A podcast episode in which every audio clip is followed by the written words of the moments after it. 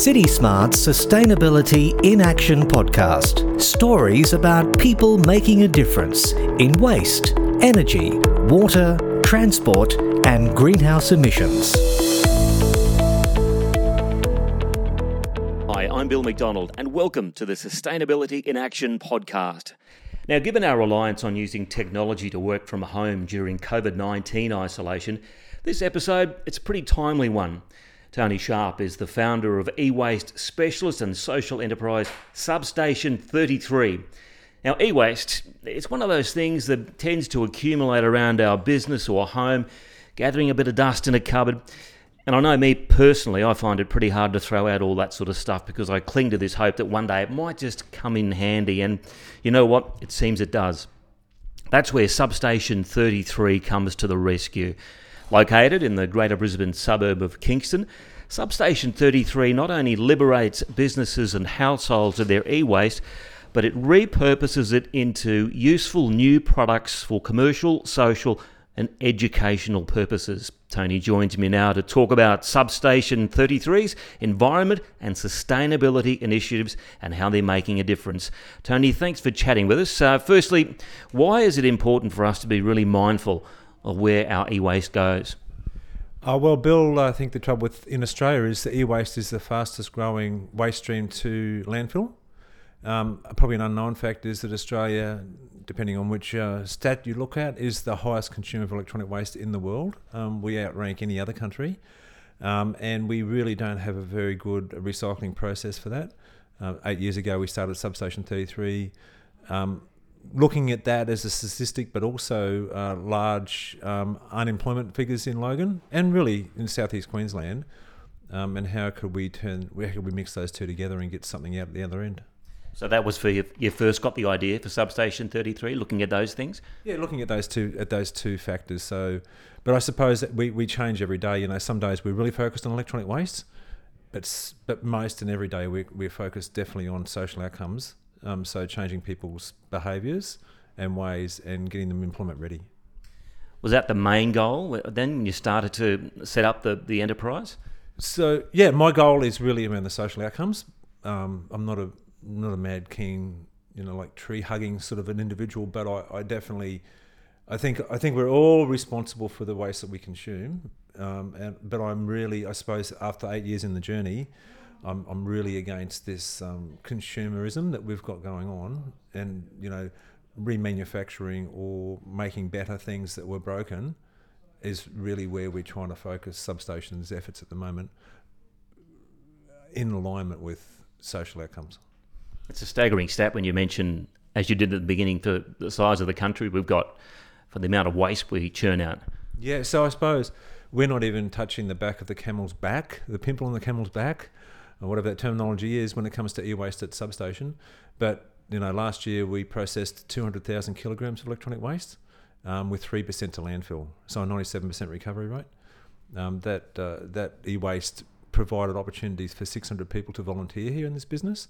Um, 80,000 hours of voluntary, you know, comes from those from those 600 people. And what's not known is uh, by many is that um, our transition to employment internal mechanism that we've got going on here um, saw 100 people migrate to mainstream employment beyond substation in 12 months. That's fantastic. Um, can you tell us a bit about where you source your e-waste and the process you go through here once you get it into the factory? Yep, so can be sourced through a fleet of bins we've got sitting around Greater Brisbane. Um, we've also got uh, trucks on the road every day. Um, and the business is always open for people to drop electronic waste off. So, I, you know, today there's probably been 30 deliveries here. Those deliveries can range from a from a dryer down to somebody dropping off one tiny cable that they thought that they were doing their bit for the economy, I suppose, or for the environment through dropping off that one cable.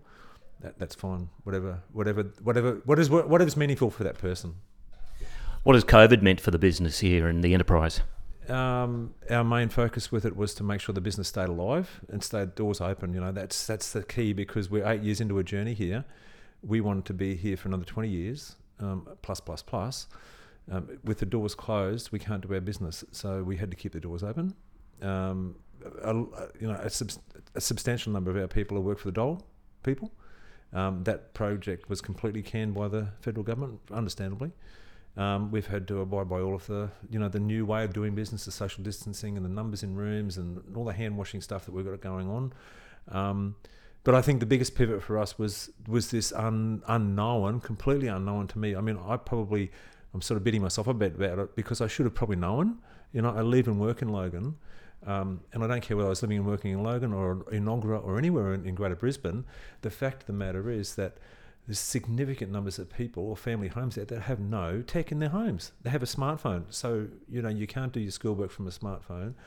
And I suppose uh, we lost. I lost. I lost our way um, a little bit because originally when we started substation, we were selling computers back into family homes, and we wanted toddlers to be using a keyboard because you know, like um, you know, nearly sixty computers came to my life 40 years ago, I've, i make mistakes. I'm still a two finger typer and I'm quite proud of it. But I made a lot of mistakes, but I made all of those mistakes on my family computer at home where I could make mistakes with nobody judging me.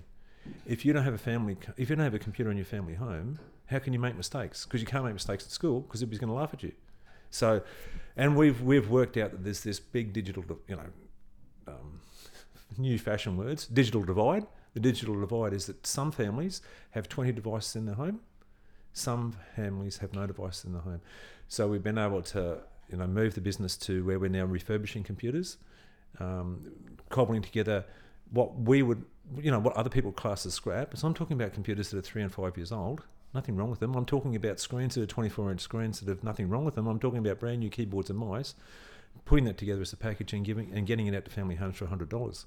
So that's affordable for people to to get them into the family home. Got a Wi-Fi card on them. They can jump onto their phone hotspot or they can jump onto Wi-Fi, and and get. I just want little people. We just want little people being able to do that. So because of COVID and because the schools closing down, homework had to be done at home. No one will do the homework at home. How many families do you think you've helped out with that? Um, so we've got nearly 300, nearly 400 units out now um, in five weeks. So that's that's that's a mission in itself, turning a business from e-waste recycling to, you know, getting these systems up and operational. And you know, wasn't our, our, our, normal logistics channels is inward, now an outward logistics channel, which um, you know, changes what you've got to do quickly. Well, speaking about um, the inward channel, a lot of people do see electronic waste as oh, it's a bit too hard, um, too hard basket. What do you do to change hearts and minds out there um, for people that just seem to live in this throwaway society? Gee, big question. How do you change people's um, behaviours? That's an eight-week project, um, and you've got to be passionate about it. So our biggest successes at Substation, we believe, are from community members owning a suburb are owning their shop, you know, their area or their unit block or their school or their business, and that's the biggest. So we call them our champions. So the champions might, you know, sit in one of the towers at Riverside Centre, and they're the ones that are constantly. They're the noisy wheels. They're the ones that are constantly squeaking about electronic waste, and that's the that's where we have best success because then it's a conversation piece at morning tea, around the water cooler. That's the best piece of information. I can we can push as much data as we want at people, but uh, you know you're a media. Doesn't matter what you push at people unless they want to consume it. It's just a waste of time. So our best our best people are champions. Excellent. Thank you for talking with us. Congratulations on the enterprise. That's Tony Sharp, the founder of e waste specialist and social enterprise Substation 33. Now, if you live in, on Brisbane's south side, you can leave your e waste at their drop off point, which is at Kingston.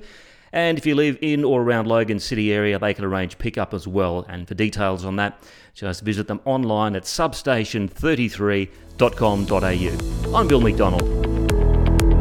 Another sustainability story from CitySmart. Subscribe to the Sustainability in Action podcast at citysmart.com.au forward slash podcast.